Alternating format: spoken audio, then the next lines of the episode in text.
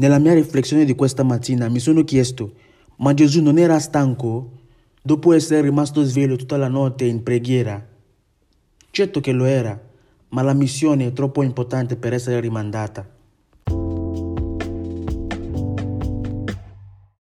Cioè, poteva dire, mamma mia, ho pregato tutta la notte, adesso vado a dormire un attimo, poi quando scendo sceglierò i dodici che chiamerò apostoli e poi scenderemo insieme in mezzo alla folla.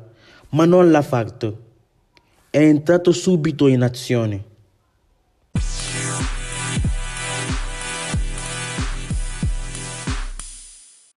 Preghiamo.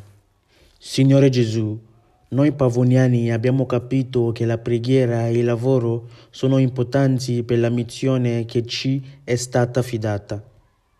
Insegnaci come unire produttivamente entrambe le realtà come hai fatto tu. Amen.